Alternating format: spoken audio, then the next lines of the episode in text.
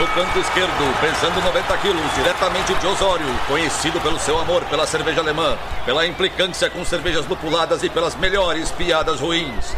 Henrique, sem prestígio, Boaventura. Canto direito, pesando 73 quilos, diretamente de Iraí, o príncipe do azedume, confeiteiro das pastry stouts, senhor das cajuminâncias, Estevão Careca Quitó. Vocês estão prontos? Começa agora o Braçagem Forte!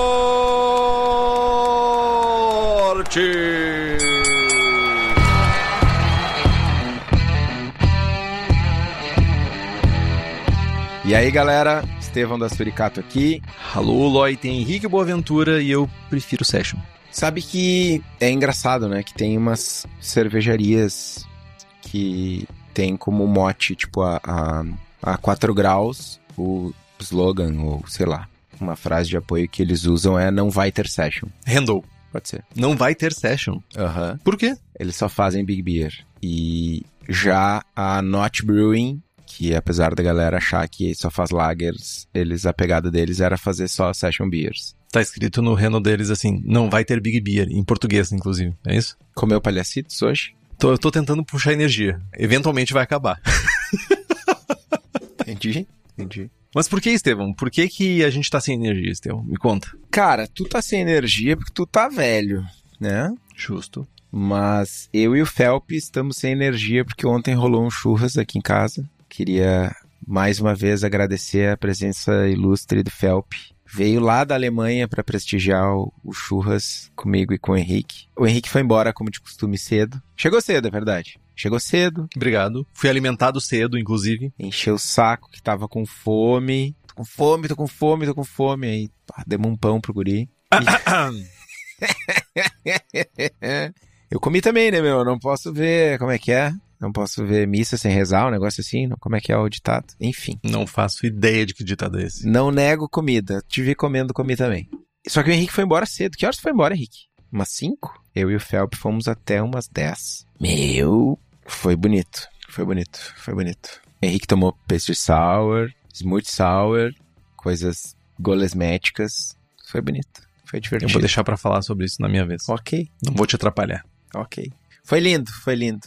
Pena que o Grêmio perdeu o Grenal, mas pelo menos o Felp tava facerote. E um último, um último detalhe é que no sábado, dia 14 agora, tem o aniversário de 3 anos da Cuba, que nós vamos estar servindo 15 taps de lagers. E os guris tiveram a oportunidade de tomar umas 7 ou 8 das que vão estar engatadas. Maibach, Dunkel, Doppel, Rausch, Rauschbock, Fast Beer. Fast Beer.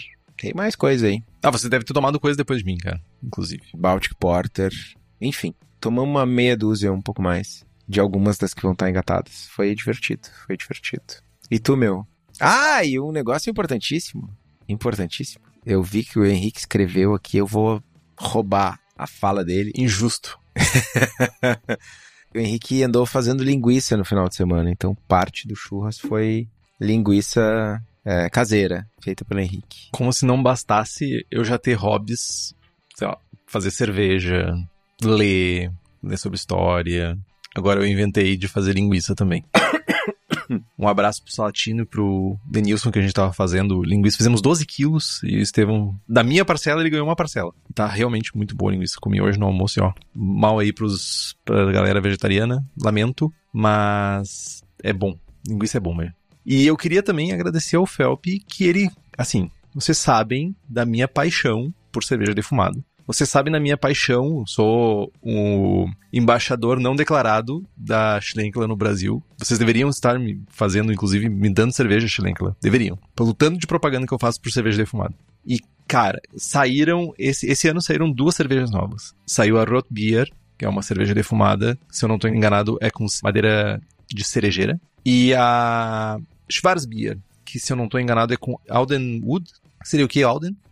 Não sei, mano. Eu não posso me lembrar de uma coisa que eu não lembro, do que, do que eu não sei o que, que é. Mas é madeira Alden, que eu não sei o que, que é. Vou procurar depois e eu digo. E daí o, o Phelps só disse assim: já comprei e levarei na próxima ida pro Brasil. E ele trouxe uma garrafa de cada e me propiciou provar duas cervejas que eu ainda não tinha provado da Schlenker. Então mora no meu átrio esquerdo esse jovem.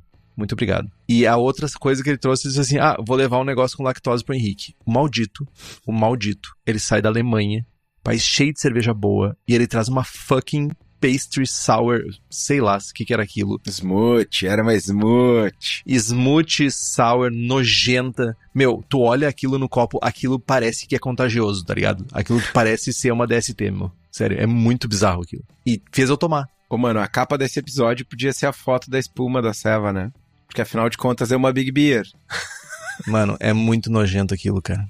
Mas assim, é muito nojento. Muito nojento. Os dois se lamberam, cara. Tava com os beiços tudo roxo de tomar cerveja e tal. Tipo, eu disse assim, não, eu prefiro ficar com a imagem das Schlenklers na minha cabeça, porque foi massa. Mas, Estevão, antes de a gente entrar no conteúdo real oficial, a gente tem alguns avisos importantes que é a gente vai estender até o dia 13 de outubro as inscrições. Nós fizemos uma pequena enquete. Algumas pessoas sempre deixam para última hora e vêm, é, eu queria ter inscrito. Agora você não tem mais desculpa. Vai ser estendido até o dia 13. Então a gente vai reabrir as inscrições para vocês conseguirem inscrever as suas cervejas. E para ti que é profissional e quer mandar tua cerveja, tem a categoria profissionais, que tem o patrocínio da Hops Company. E quem ganhar com a melhor cerveja vai ganhar também um pacotão de lúpulo extra na assinatura de contrato com a Hops. Olha aí, ó. Olha que imperdível esse rolê, hein? E se você não é profissional e ainda assim é nosso apoiador, apoiadora, você tem esse gostinho maravilhoso, que não é o gostinho de pastry sour ou something sour, smooth sour, que é assistir a gravação ao vivo. É um prazer enorme e estar aqui a gente interagindo, todo mundo conversando. Vai ter uma gravação dupla hoje que a gente nem falou, né? Hoje a gente vai gravar um programa atrás do outro. Vai dar merda? Não sei. Mas quem vai saber que deu merda ou não vai ser nossos apoiadores e apoiadores que vão estar ao vivo.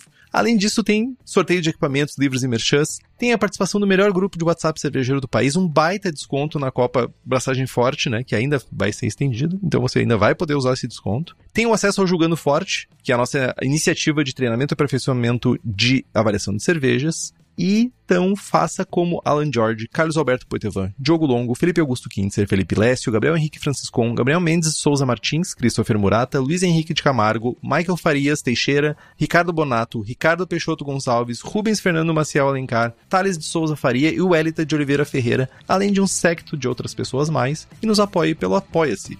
O link é apoia.se barra forte. O link tá lá no post.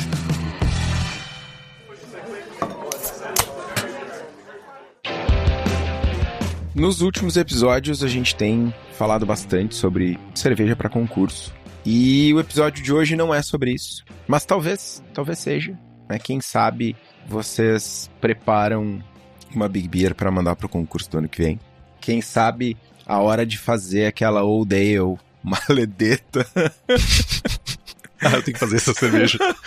bah. Quem sabe a hora de fazer a Old Ale é agora. Mas, então, Afinal de contas, o que, que é uma Big Beer? Uma Big Beer é uma cerveja com teor alcoólico alto, feita normalmente com um mosto que tem uma OG acima de 1075. Geralmente, essas cervejas contêm pelo menos 8% de álcool. E muitas delas, quando produzidas, isso é, um, é uma, um questionamento que eu recebo bastante, que é quando essas Big Beers elas são versões mais alcoólicas do que as versões normais, elas levam o termo Imperial ou Double antes, tipo uma Imperial Stout ou Double IPA. Essencialmente, Imperial e Double é a mesma coisa, significa a mesma coisa, muito embora as IPAs sejam chamadas majoritariamente de Double IPAs. E as outras papagaiadas, sei lá, Imperial Stout, Imperial Porter, Imperial Pumpkin, Imperial Sour, Imperial whatever, seja Imperial. Ah, mas eu quero chamar a minha Double Milkshake Sour de Double.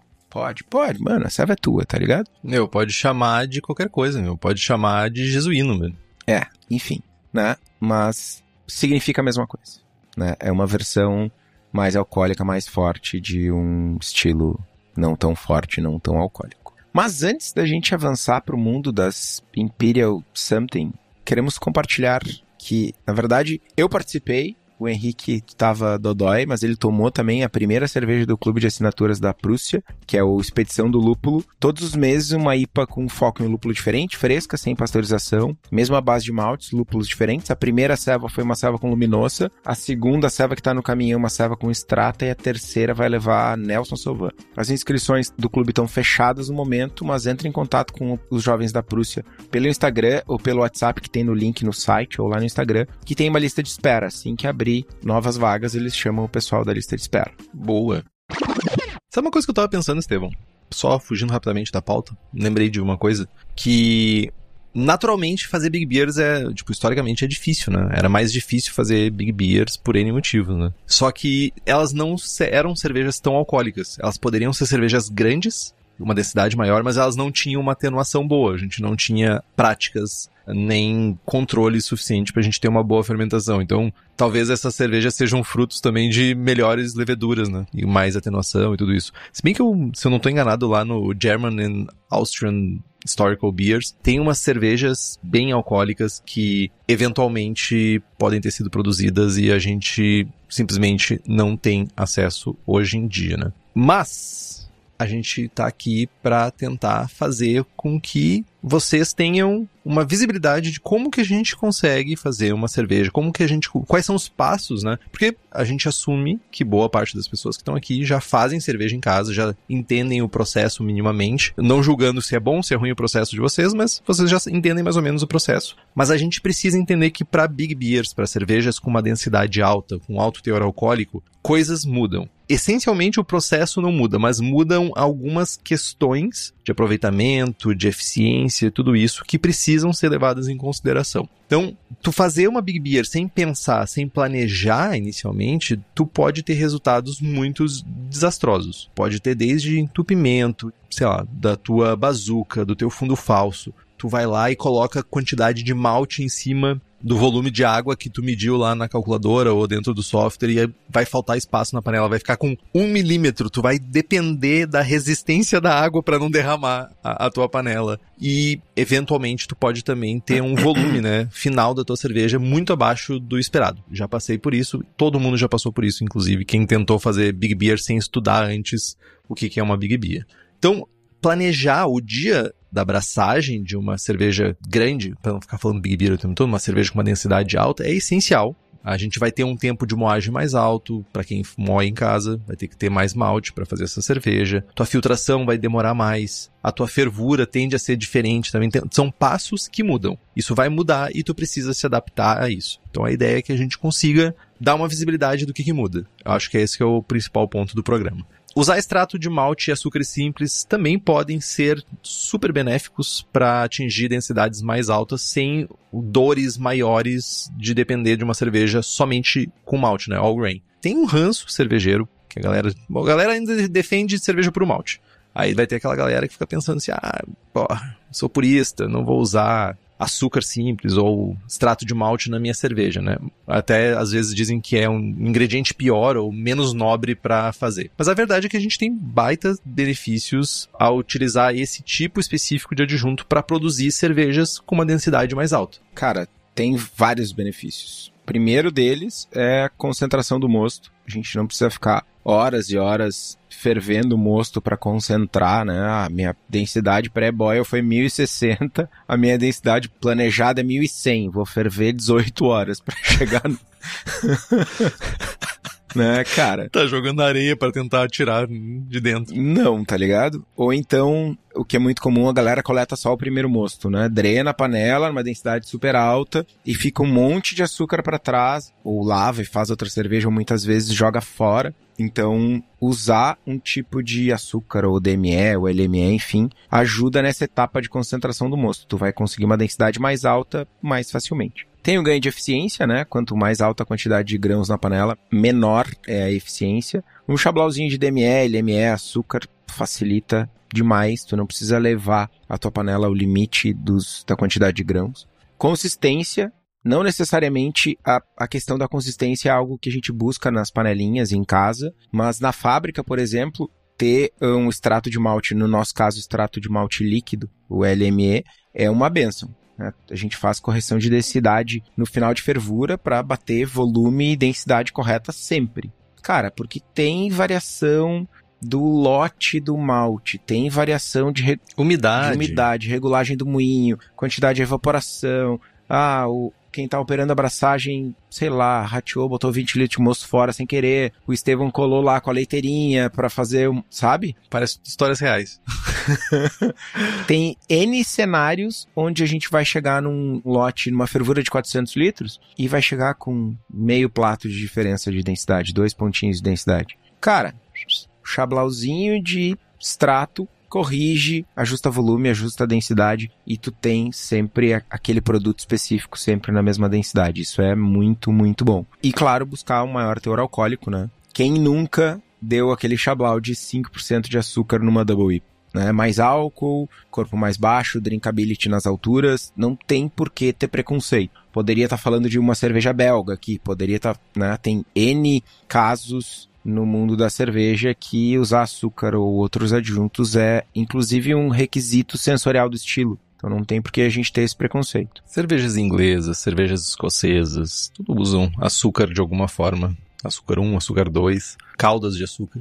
Meu objetivo ainda é conseguir em quantidades caseiras LME. LME geralmente vem em quantidades bem grandes. É difícil conseguir, por exemplo, um litro, é geralmente um galão. Tu consegue 5 quilos, mano. Pois é, 5 quilos é muito de LME. Ok, mas, tipo, eu compro em baldes de 25 quilos. Mas aqui em Porto Alegre, na Padarias e Padarias. Bom nome.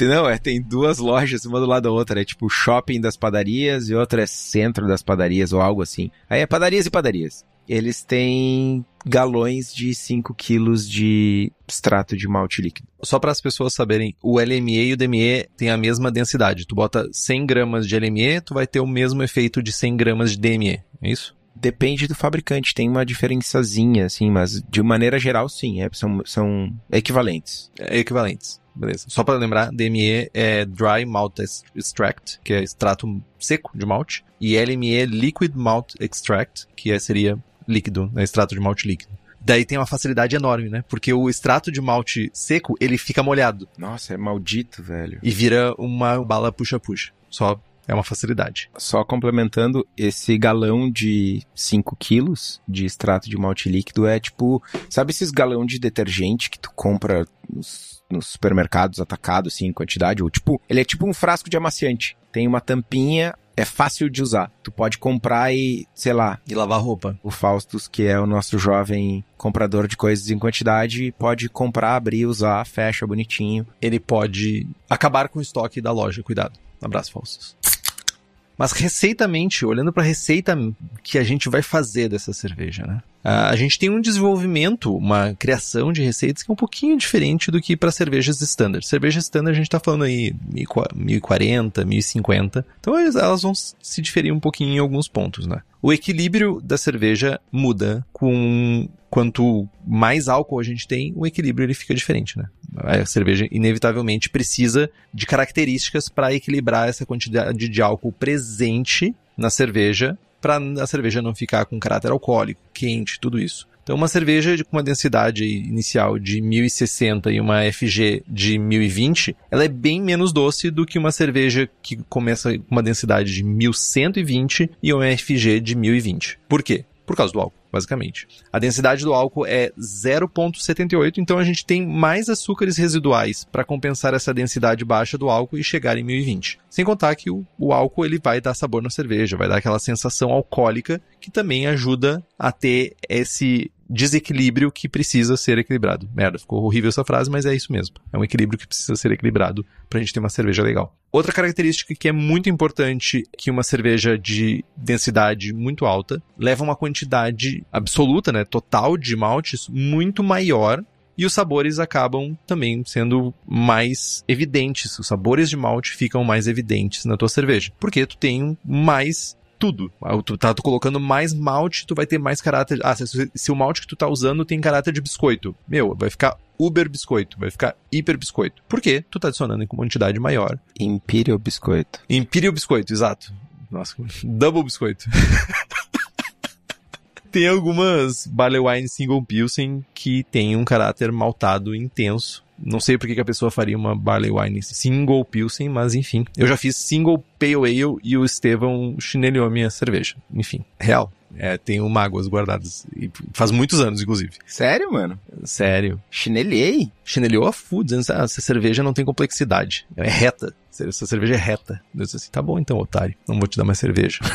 bah, magoei o jovem. É por isso que tu não me dá queixo, mano. é, exatamente, mano. Trouxa. Mas daí entra na jogada a lupulagem.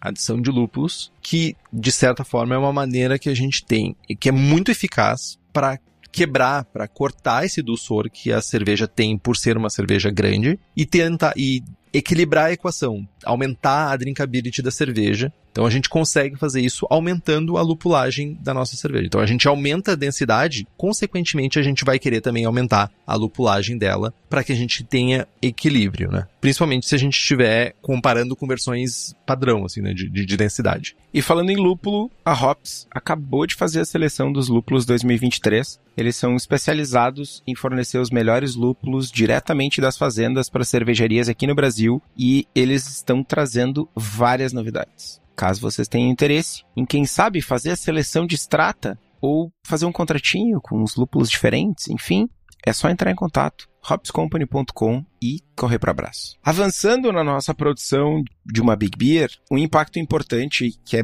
muito bom a gente salientar, o impacto na mostura. A eficiência das Big Beers, né, a eficiência de braçagem de, de mostura ao produzir uma Big Beer é diferente. Né? Conforme aumenta a densidade da cerveja e aumenta a quantidade de malte, a eficiência da mostura começa a diminuir. Um exemplo. Numa cerveja, num equipamento Biab com uma densidade de 1030, tu vai ter uma eficiência de 85%. No mesmo equipamento, mesmo volume com uma densidade de 1060, tu vai ter uma eficiência de 75%. Uma cerveja com uma densidade 1090, nas mesmas condições, tu vai ter uma eficiência de 65%. Isso precisa ser levado em consideração na criação da receita, porque não é só dobrar a quantidade de malte que tu vai ter o dobro de pontos de densidade. É muito mais complexo. O, o How to Brew do meu brother Palminho, John Palmer, tem uma tabela bem, bem legal que mostra essa perca.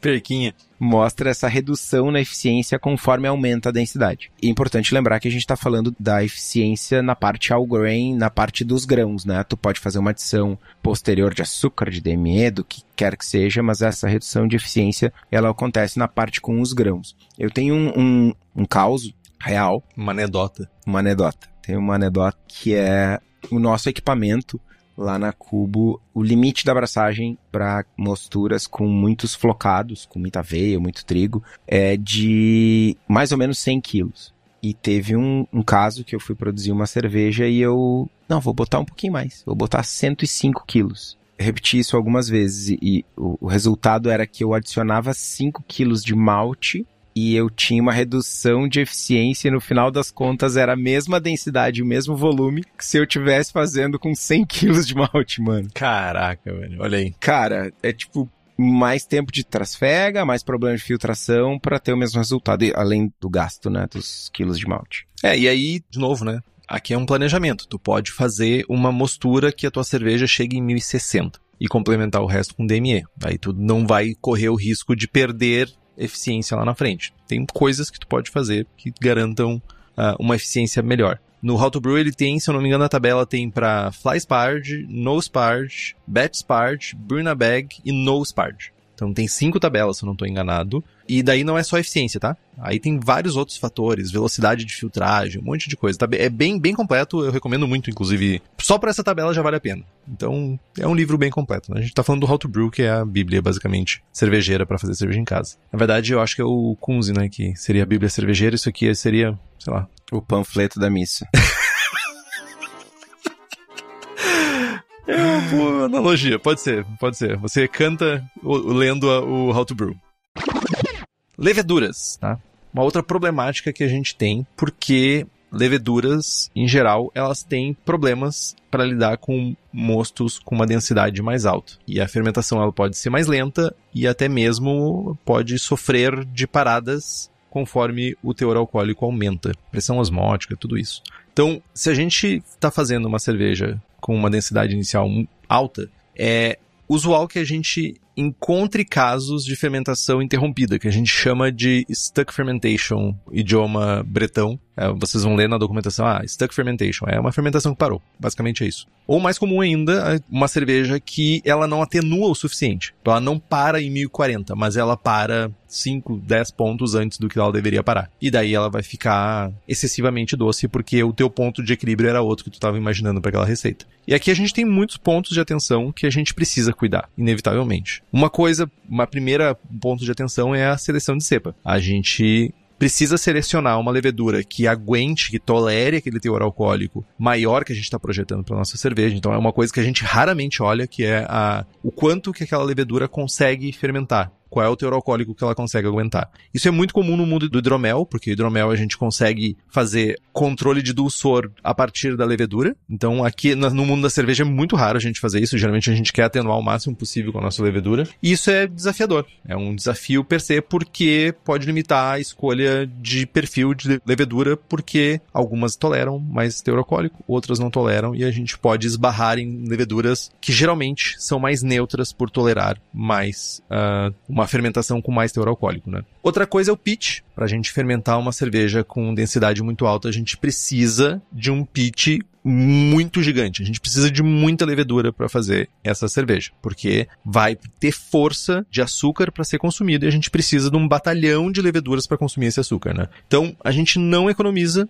não vai botar um sachê. Não vai ser um sachê para 20 litros. Lamento dizer isso. A gente precisa de pitches lager, uma quantidade de pelo menos 1.5 milhão de células por ml pro grau, grau plato. Então a gente, isso é mínimo, tá? Conforme, o Estevão faz cerveja de 1120, 1140, né, Estevão? Faço.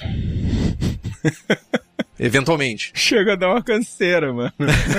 Nesse cenário que já é uma, a gente, sei lá, ultra big beer, uma cerveja que já tá num, num outro patamar, a gente tá falando até mais, um pitch até maior, até 2 milhões de células por ml pro grau plato. Então a gente tem que cuidar isso, né?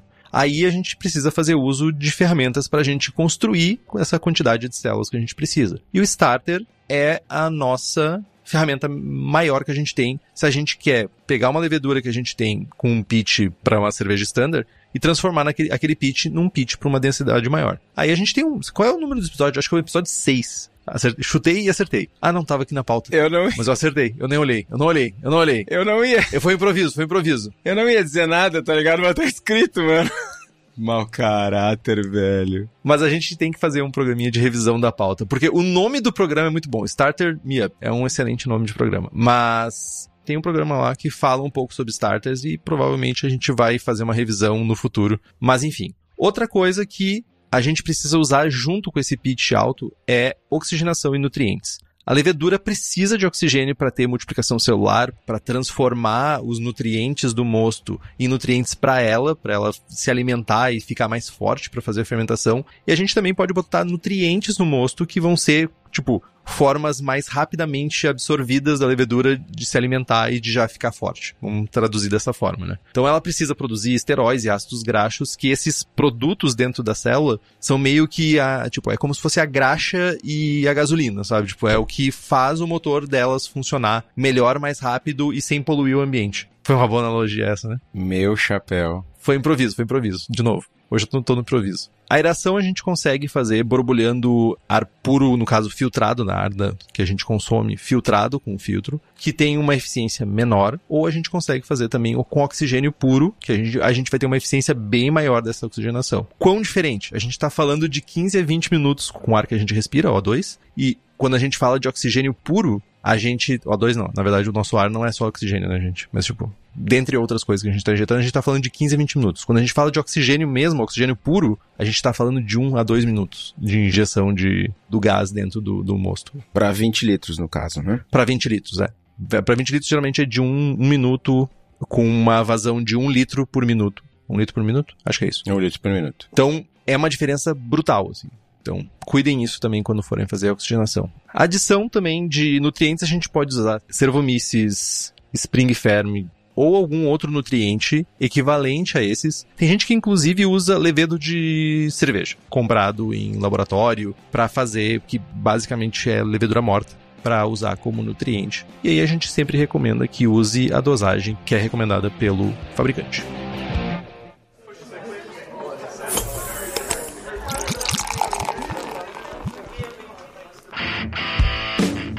Beleza. Iniciou a fermentação, fizemos o pitch, temos um passo que é extremamente importante, é, arrisco dizer que é até mais importante do que numa produção de cerveja normal, que é o controle de fermentação. Né? Precisamos controlar a temperatura sim ou sim. Se a gente tiver uma temperatura de fermentação muito alta, principalmente no início da fermentação, a gente pode acabar com uma cerveja desequilibrada, cheia de ésteres. Se por outro lado a fermentação ocorrer em uma temperatura muito baixa, a velocidade de fermentação pode diminuir e até mesmo parar. E aí tu pode ter um, um, uma interrupção da fermentação, tu pode a levedura pode sair de suspensão, enfim, isso acontecendo antes do desejado, vai ficar com uma cerveja mal atenuada, doce, desequilibrada, ruim, essencialmente. Né? Um ponto importante é que a gente precisa observar a faixa de temperatura indicada para a levedura e atuar dentro dessa faixa. Né? Tem leveduras tipo, sei lá, High Gravity Ale da White Labs, é de 18 a 24. A High Gravity da Wyeast é de 19 a 27. Então, cara, tem faixas diferentes para. Citei duas cepas aleatórias, né? Poderia ser qualquer outra. Mas a gente tem que projetar nossa temperatura de fermentação dentro dessa faixa. E aí iniciar a fermentação numa temperatura um pouco mais baixa, mais perto do início da, da, da parte de baixo da faixa, e projetar um aumento de temperatura gradual conforme a densidade for diminuindo. Já falamos diversas vezes aqui, não custa repetir. Isso reduz a quantidade de ésteres, principalmente numa cerveja que tem muito açúcar, que já vai ter uma produção de ésteres além do normal além do esperado para uma cerveja standard. Então a gente vai reduzir ou vai diminuir ou controlar essa formação de ésteres no início da fermentação e ao passo que a fermentação vai avançando, a gente faz com que a levedura tenha um gás extra no final da fermentação por conta desse aumento de temperatura. Ela vai ter uma velocidade de fermentação um pouco mais acelerada e a gente garante, ou pelo menos diminui o risco de ela não atenuar tudo, ou diminui o risco de a fermentação acabar, ou ter um stuck fermentation, enfim. E aí, claro, tem o caso da fermentação interrompida, que aí a gente tem alguns truques na manga para tentar fazer com que a cerveja atenue uns pontinhos a mais. Né? Apenas aumentar a temperatura por vezes é o suficiente para que a levedura volte à atividade. A gente pode ressuspender uma levedura que porventura tenha saído de suspensão, né? E aí o ressuspender a levedura na cervejaria é borbulhar CO2 por baixo do tanque. Mas em casa é aquela boa e velha chacoalhada na bombona. Pega o fermentador no colo e. Sogue. Chacoalha mesmo, sem dó nem piedade. Vira de cabeça para baixo, enfim, faz o que. Não, não vira de cabeça para baixo, não dá ideia, mano. Tem o airlock, mano. Fecha, tá. É que, mano, a bombona é lindo, né? A bombona com as mil torneirinhas. Tipo, tu só tomba a bombona no chão pro lado que não tem torneira, dá uma chacoalhadinha e tomba de volta. Caixa. É lindo. Fiz isso, aumentei a temperatura, ressuspendi a levedura e tal, não tive atividade. A gente pode reinocular a levedura, coleta uma levedura de outra cerveja que está fermentando, ou faz um starter da mesma levedura, e no momento que ela está em high Kreuzen, falei certo?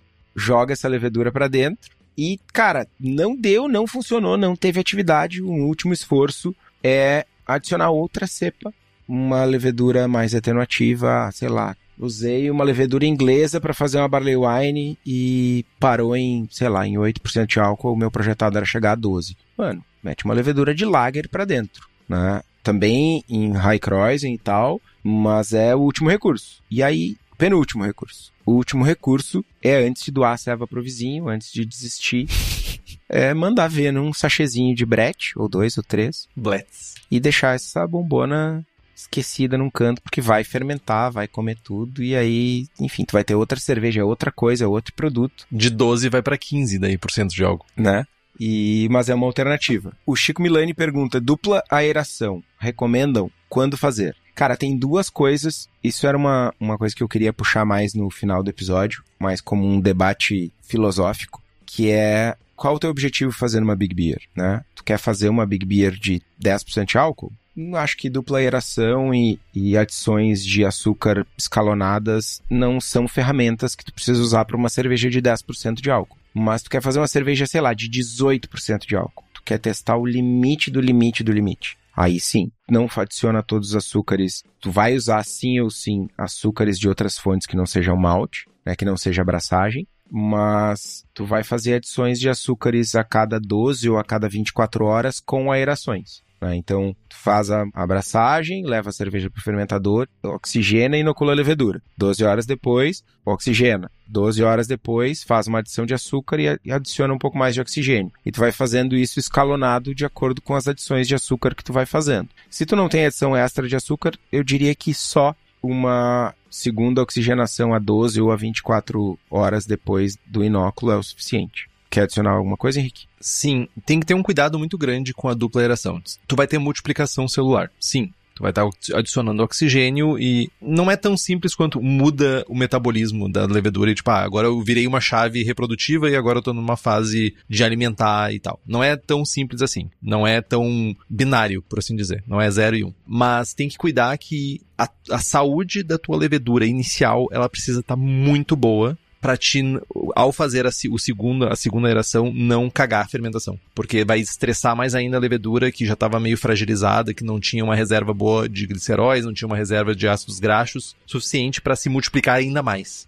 E isso pode ser um problema. Então tem que começar com um pitch muito bom e muito saudável de levedura. E o lugar certo para te ter um pitch correto de levedura, um pitch saudável de levedura, para tua cervejaria, para tua cerveja caseira, é na Levtech, que tem leveduras ale, lager, brett, bactérias, além de tudo para tua cervejaria, desde consultoria até leveduras. Além disso, também tem leveduras para outras bebidas como hidromel, cidra, whisky e cachaça. Então entra no site levtech.com.br e faz as tuas compras.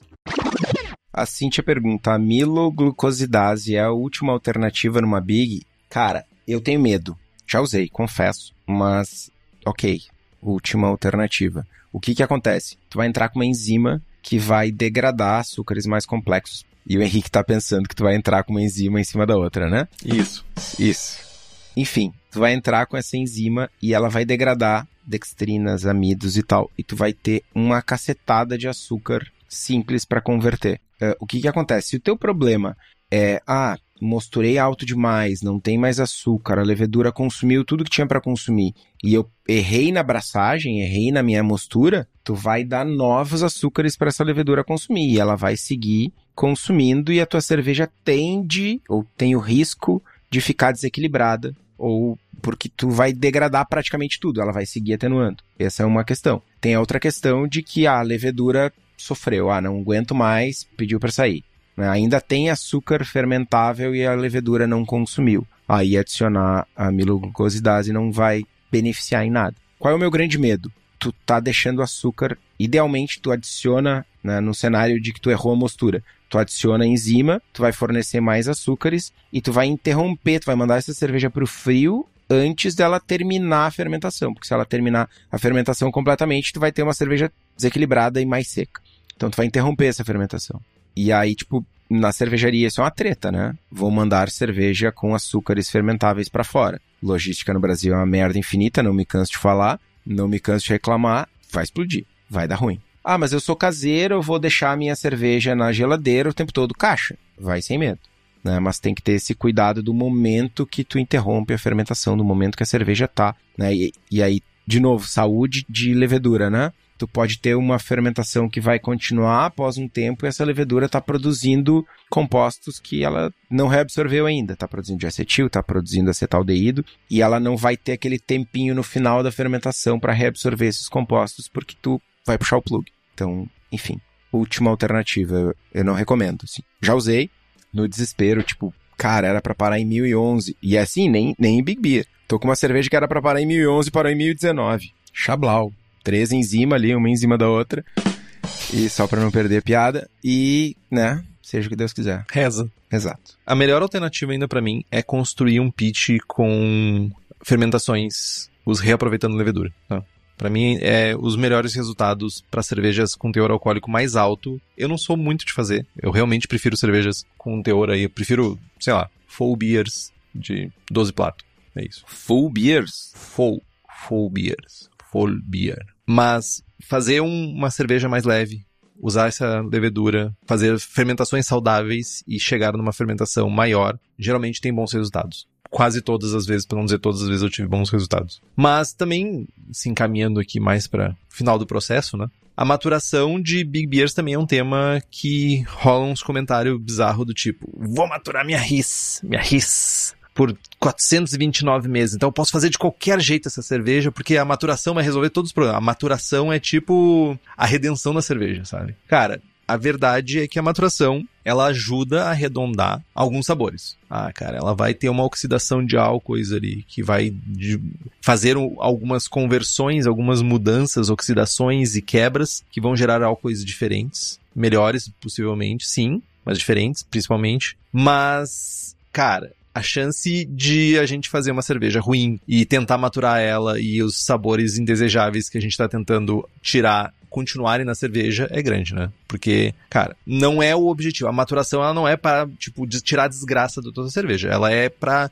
é como se tu estivesse cortando um pedaço de madeira. Se tu cortou torto, tipo, a maturação não vai deixar quadrado aquilo, sacou? Mas se tu tá esperando que os cantinhos sejam arredondados, aí a maturação pode ser fazer isso. Mas definitivamente ela não vai botar no esquadro a madeira. Então é importante que a gente identifique o tipo de problema ou a característica que a gente quer melhorar nessa cerveja, né? Porque o fato, no final das contas, tem coisa que o tempo não vai resolver. Vai continuar. Ah, minha cerveja tem clorofenol. Eu vou maturar por 429 meses. Beleza. Tu vai ter clorofenol maturado por 429 meses. Parabéns. É isso. Você tem agora um, um esparadrapo de 429 meses na sua geladeira. Não vai resolver algumas coisas que, por exemplo, a astringência, amargor alto e alguns subprodutos de fermentação, principalmente álcoois que a gente chama de álcoois elevados, a gente vai arredondar, vai diminuir o amargor, ele vai diminuir, aquele caráter mais, mais agudo de álcool vai diminuir, vai ficar, vai quebrar em. Uh, o termo em inglês é mellow, que vai ser tipo como se fosse. Me ajuda, Estevão? Suavizar. Suavizar para ficar um caráter mais harmônico com a cerveja. Mas Apesar de que tem bares, inclusive, faz isso, o Combinator tá aí, né? Não adianta a gente guardar uma cerveja por mil anos na esperança de que ela vai se transformar, depois de mil anos, numa coisa maravilhosa. Se a cerveja for maravilhosa e talvez, talvez, ela ganhe características novas. Mas a tendência é que ela, em algum momento, morra. É parte do processo. É orgânico o rolê. Uma coisa que a gente pode fazer é provar constantemente a cerveja para ver se está melhorando e eventualmente, dependendo do tipo de problema que a gente tem, a gente tem que desapegar e dar pro vizinho do Estevão ou simplesmente ralo. E isso tem que fazer parte da rotina do cervejeiro, da cervejeira, porque não é uma questão de si, é uma questão de quando tu vai fazer uma cerveja que vai dar ruim. Cara, não é um objetivo de ninguém nunca fazer uma cerveja ruim. Eu acho que as cervejas ruins, de certa forma, moldam o nosso caráter cervejeiro. E, cara, falando em caráter, quando falo em caráter, eu só penso em coisas boas, mano. Ainda mais depois desse momento filosófico do Henrique. Henrique, filósofo e marceneiro. Cara, não tem lugar melhor para tu comprar equipamento do que na cerveja da casa. Tem os melhores equipamentos com a melhor qualidade do mundo. Acesse o site cervejadacasa.com e fica por dentro de todas as maquinações que o Daniel bola para nós. Maquinações. Maquinações, maquinísticas. Desafios desafiadores de fazer uma Big Beer. Temos vários. Cara, acho que o primeiro desafio desafiante é a fermentação. Cara, fermentação é. Ah, eu fiz o meu grist aqui com 37 maltes diferentes, 18 lúpulos, 5 leveduras. Mano, se a fermentação deu ruim, deu ruim. E o Henrique comentou quem é que faz Barley Wine Single Pilsen. Eu fiquei pensando que a Bigfoot da Serra Nevada é Single Pale. E é linda. Na verdade, eu me lembrei agora que a minha Barley era Single Mary's Otter. E tu chinelhou minha selva. Ah, mas, né, mano? Queria o quê? Que eu tivesse mentido? Mano, tu disse que ela era um 30 baixo, mano. Porque ela não tinha complexidade. 30 baixo não é uma, uma chinelada, mano. Só continua. Ah, Maguari, velho.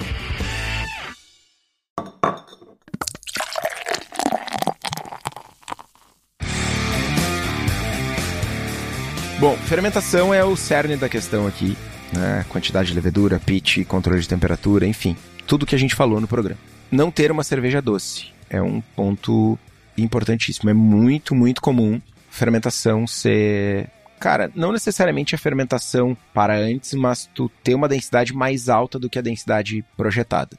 E sempre que vocês estiverem fazendo a receita, desenhando a receita, e ah, não, botei no software aqui, no software tá dando, eu quero uma densidade 1018. No software tá dando que se eu mostrar 68 graus vai dar 1018. Mano, não acredita Mostura 63, mano.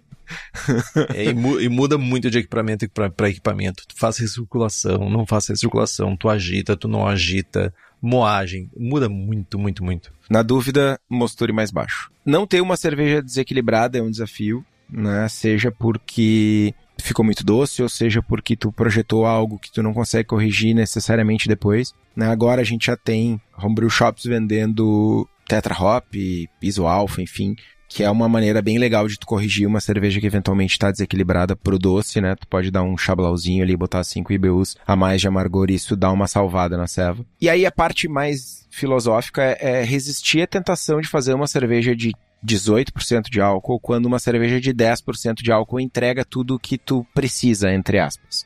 Por que, que tu quer fazer uma Big Beer? Por que, que a Big Beer que tu quer fazer é a cerveja mais alcoólica da paróquia, tá ligado? O que, que tu vai ganhar com uma ceva de 18 que tu não vai ganhar com uma ceva de 10? Cegueira. É, enfim, mano. É.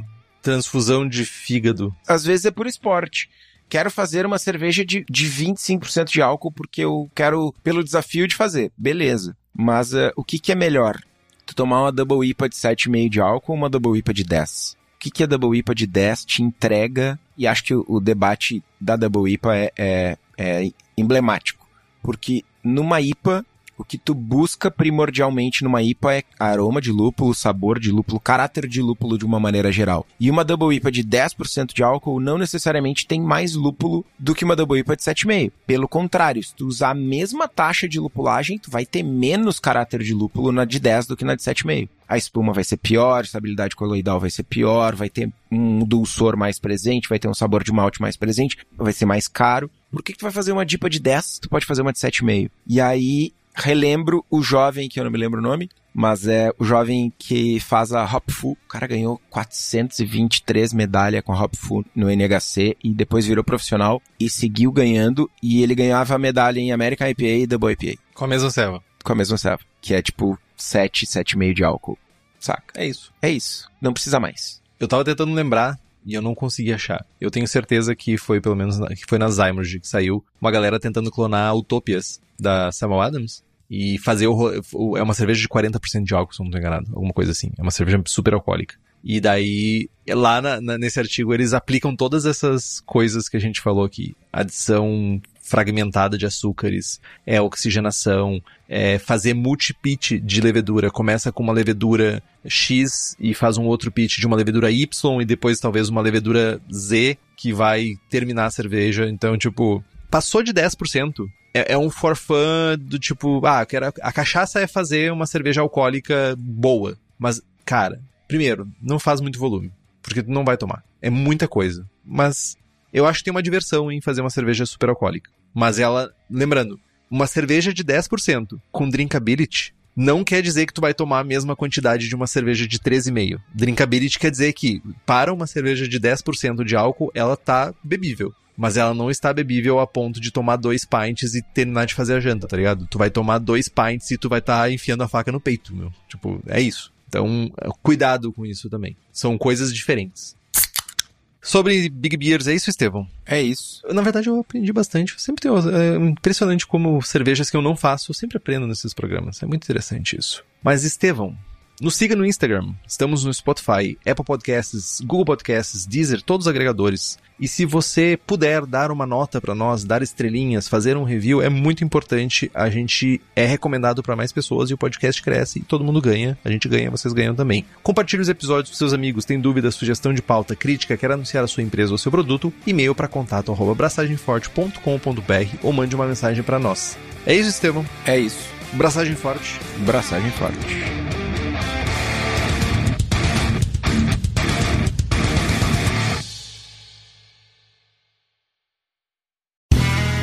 Este podcast foi editado por Play Áudios.